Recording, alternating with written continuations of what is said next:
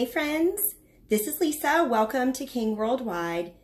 Today, um, this word jumped out to me today from the Lord this morning on the treadmill. And the Lord said, share this with your friends. So here we go. This is coming from, first of all, hello. Happy Thursday to everyone.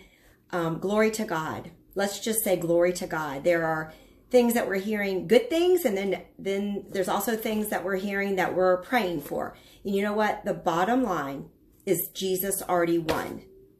Colossians 2:15. Isn't that the scripture? Hi, Christina. Isn't that the scripture where Jesus says he obliterated the devil and that we're supposed to enforce the victory? So we're not denying junk. We're not. Because this earth is cursed.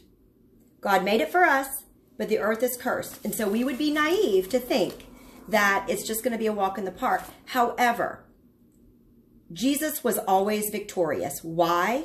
Because he didn't get into Satan's quicksand. He did not participate in Satan's level. So this is a book. Um, today I'm going to show you Destiny Held Hostage by our friend Vikki Burke. Dennis and Vikki Burke, we are partners with their ministry, Dennis Burke Ministries, and I have just halfway through this book. It is really good for me. And I just, it talks about a lot of different things, but this part is about attitude and about, um, you know, I'm a big fan of knowing what the enemy is going to do or the, what the enemy does because so many years I was being bound by the enemy left and right, no matter what I did, no matter how much of a good heart I had, I was being defeated and that frustrated me and I wanted to win. And so I'm going to read an excerpt from here because I cannot do it justice if I just try to say it out loud. So I'm going, just by memory, I'm going to read a few pa passages, but it's just so powerful. And this is exactly what the Lord taught me in 2012 and all throughout the years is that know the enemy. Just like if you're playing sports, you if you're any good at sports, you know what the what the opponent is going to do or the, the moves they make or how they play. Um, and if you don't, then you're not really serious about winning, right? So, and this is just good word. So let me read it to you from um, this book. It's talking about uh, it's talking about the devil's agenda. Now, we are not giving credit to the devil. Oh, there's a glare. Okay, excuse me. We're giving credit to the Lord Jesus Christ. But let me just tell you this. Oh, I don't want to be able to have a glare. Here, let me try something else. Um, glory to God. Glory to God. Glory to God in the highest. How about that? Okay, we'll find something else. This is the devil's agenda. It's the whole reason. Okay, come on, Lisa. Glory to God. Thank you, the Lord's healing my eyes right now. Um, it's the whole reason. Let me just read it and I'll take these off. Okay, it's the whole reason he comes after us in such situations, push, pushing us to ask, why, Lord? Why? You know why, friends? He wants to destroy our faith because faith is what connects us to God. Satan does not care. The enemy does not care. The low level devils do not care if we're down and out. They do not care if we don't have any money or if we have relationship challenges or if we have, um, we're dealing with healing, overcoming sickness or disease. Satan does not care. What he wants is get so we are distracted, so we don't know the word and live by faith because by faith is how we soar above the enemy. Okay, so listen to this, this paragraph. This may surprise you, but the devil isn't nearly as interested in making us stumble on the outside as he is in making us doubt on the inside. I'm going to reread. The devil is not as interested in making us stumble on the outside. Hi, Tams the devil is not interested in making us stumble on the outside as he is in having us doubt on the inside. Friends, this is why I always say glory to God. Answering with the word. It's not just glory to God because it's a nice phrase. It is Luke 2.14. It is the word of God. Every situation, it has become a habit. I learned the Lord taught me that if I get even one smidge of doubt, one inkling of question, one, then I'm going to be done. So the answer is always glory to God, first and foremost. And then I pray in the spirit and discern what the Lord says. So he says, the reason is simple. It's not our good behavior that saves us. It's what we believe. As Jesus said, God so loved the world that he gave his only begotten Son, that everyone who believes in him will not perish, but have eternal life. The opposite is also true. He who does not believe is condemned because he has not believed in the name of the only begotten Son. Just as good behavior doesn't keep people get people into heaven, bad behavior isn't what keeps them out. They aren't condemned because they smoke, drink, use foul language, or engage in immorality. The penalty for those things was paid on the cross. The only sin left that the cross cannot cover is rejecting Jesus as your Savior. So listen, this is why King Worldwide is here. The Lord made this ministry for the marketplace, for those of us doing a job, being a pilot, working as a nurse, teacher, um, stay at home mom, everybody that does everything every single day. We, it's supposed to be Jesus throughout the earth, throughout the world, right? It's supposed to be Jesus. It's not supposed to be us. It's Jesus in us. Now, if a Christian or if any of us who are believers are being defeated, left, slapped around, all right, there is no condemnation or damnation, is that word really means. But let's get to the root. And that is what the Lord showed me in 2012. He showed me through his word. It's not that I'm anything special. I just was fed up. The degree that you're fed up usually is the degree that you'll get into the word. Well, I was so fed up. It can't even describe how frustrated. It wasn't just one year, it was for 42 years with not knowing the answers. And so the Lord taught me to just stop complaining and get with Him. And the enemy will try. It, it, it is such a game. And it's in our head. It is in our head. We do not deny circumstances. Friends, anytime there's a question mark, it's the enemy. Doubt, unbelief, worry, fear. You can go to our website look at the fear tree that my dad talks about.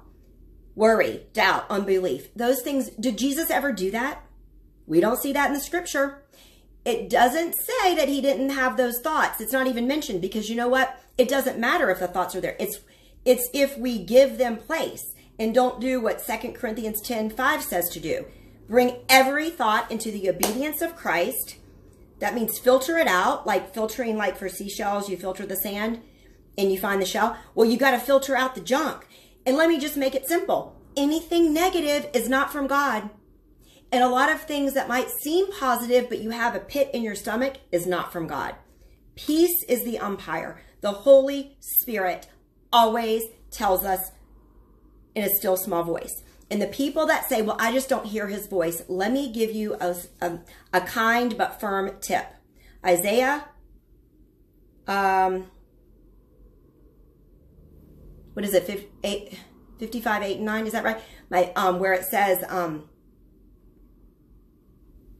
his ways are higher than our ways, and his thoughts are higher than our thoughts.